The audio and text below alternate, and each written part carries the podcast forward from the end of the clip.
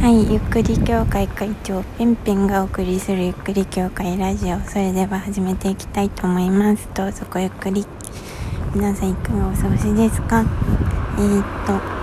は8月の31日ですね。今日で8月が終わります。なんか8月ってすごい夏まさかりみたいな感じで、9月から秋みたいな、なんでだろうね、そういうイメージが私の中ではあるんだよね。やっぱり夏休みの存在っていうのが強いのかなって、小学校とか中学校とか学生時代に刻まれた夏休みの記憶みたいのが、まだまだこう残っていて、やっぱ8月が終わると、ああ夏が終わるなっていう気分になりますね。まあ言って多分明日からもまだまだ暑い日は続いて、なんか気持ちは秋だけどまだまだきっと夏が続くんだろうなっていうふうに思っています。で今日ね8月31日、いろいろなところで話題にもなっていましたけれども、豊島園が閉園するということに、なりましたね。悲しいなって思って過ごしています今です。なんで悲しいかっていうと、いとこがね練馬区に住んでて、で子供の頃から結構うち親戚が仲良しなんで、親戚でお正月とか夏とかこう集まって、必ずと言っていいほどみんなで豊島園に行くみたいのがもう恒例行事みたいになっていたんですね。それこそ夏のプールも行ったし、普通に冬みんなで豊島園で遊んだり、そうじゃない時もなんか豊島園行こうかみたいな感じで結構行ってました、親戚みんなで。で、私の父方の、おじさんが、あとおじいちゃんね、練馬区にいたので、それでねこう行くわけで、なんか3人兄弟だから、私のお父さんがで子供もじゃんじゃん生まれてて、いとこが私めちゃくちゃいるのよ。しかも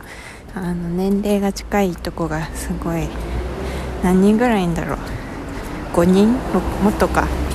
6人ぐらいのか。だからお兄ちゃんもいて、弟はいないか、お兄ちゃんと妹たちがめちゃめちゃいるみたいな、そういういとこ環境で育ったから、私一人っ子だけど、あんま一人っ子って言われないこともある、絶対一人っ子でしょっていう人もいるんだけど、意外とそういう、お兄ちゃんいるでしょ、お姉ちゃんいるでしょ、妹いるでしょみたいな、そういう風に言ってくる人もいるんだけど、それはいとこで何かが培われたのかなみたいな風に思うんだけど、そうなのよ。ですごい昔、最近はね遊園地に行くよりはお買い物、福袋買うとか、イオンとかもできたからさ、それでみんなでお買い物の方が楽しいみたいになってからは、それこそ豊島園に行かなくなっていたの。どれぐらい前だろうな、もう私が中学生、もっとかな、中学生ぐらいになったらもうあんまり豊島園に行かなくなった気がしますね。それこそおばあちゃんが亡くなってからぐらいかな。そう、おばあちゃんが亡くなったのが、いつだろう、13、高1とかぐらいだったかなって思うんですけど、まあそれぐらい、あ、もうちょっと前、あとかな、まあ、忘れちゃったけど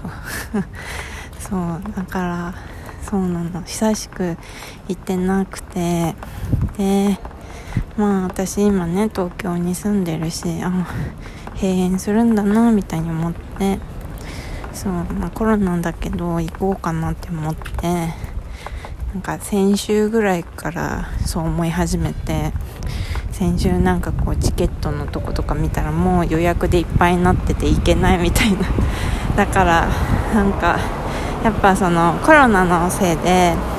予約制になってるのよ、チケットが。だから全然本気の人しか行けないみたいになってて、で私全然本気じゃないから、あ、行けないわみたいになって、結局、行かないまま閉園してしまうという、個人的にはちょっと悔しいような悲しいような、そういう気持ちなんですけれど、まあ本気じゃないからしょうがないよねみたいな。コロナでね、なかなか友達にも誘いづらくて行ってないっていうのもあるんだけどさ、まあその近くに住んでいるいとことかはなんか、豊島園行ってきたよみたいな感じで、インスタに上げてて、まあ、なんか昔のちっちゃい頃のいとこの写真と今のいとこの写真をなんていうのかな、こう物とか状況を一致させて、でも人だけ成長してるみたいな、そういう写真流行ってるじゃん。なんかそれをやってて、なんかメリーゴーランドの豚のメリーゴーランドのやつで再現してました。あれメリーゴーランドじゃなくてなんか乗り物かな、なんかでも豚で再現してた豚って思ったけどそんな感じで、あとまあ私のお父さんも豊島園に行ってて、まあ私もそのなんだろう、いとことみんなで豊島園に行って、なんだろう、遊んだんだけど、お父さんが子供の頃も多分豊島園ってねあったから、多分その、まあ、私のおじいちゃん、まあ、お父さんのお父さんね、家族で、まあ、3人兄弟でね、みんなで豊島園に遊びに行ったりとか、そういう思い出もあったのかなとか思うんだけど、お父さんはなんか一人で行ってたウケる一人で遊園地ってどんだけ寂しいんだろうとか思いながらも、多分やっぱお父さんも誰も誘えないし、でも行きたいしみたいな感じで、一人でこう浸りながら、怪しいおじさんが一人遊園地してたのかなみたいなマジやばいで、この間実家に帰ったんだけど、で実家帰ったら豊島園のなんかキャラクターがいるの、なんか馬のキャラクターがいて、でなんかそのキャラクターの人形が家の、リビングのドアのとこになんか引っかかってて、何この馬って思ったら豊島園の馬みたいに書いてあって、なんかちゃっかり思い出として買って楽しんでるみたいなウケるうちのお父さん面白いな、まあ、そんな感じの豊島園は、あんまり何に乗ったとか覚えてないんだけど、豊島園っていろいろなんかこう当時は、今ねもういろいろなんだろう、遊園地もなんかね維持費とかすごいかかっちゃったりとかして、いろいろなとこが多分潰れているし、コロナの状況で本当に経営が大変だと思うんだけど、本当に豊島園って流れるプールを日本であれ世界かな、なんか一番最初に採用したというか、流れるプールを作ったのがまあ豊島園のプールだったり、流れるプール以外何があったか、波のプールとかも多分そうで、であとなんだろう、なんかぐるぐる回るなんかボックスのなんかねすごい面白いやつがあるんだけど、それとかもなんか結構日本一とか日本で初めてとか、なんかそういう革新的な取り組みをしている遊園地だったのよね、うん、豊島園のホームページに書いてあるからぜひ見てって感じなんだけど、そういう今だとね、なんかなんだろうな、なんかもう経済が発達してもうやり尽くした感あるけどさ、その豊島園ができた頃の日本って多分いろいろな人が夢を見て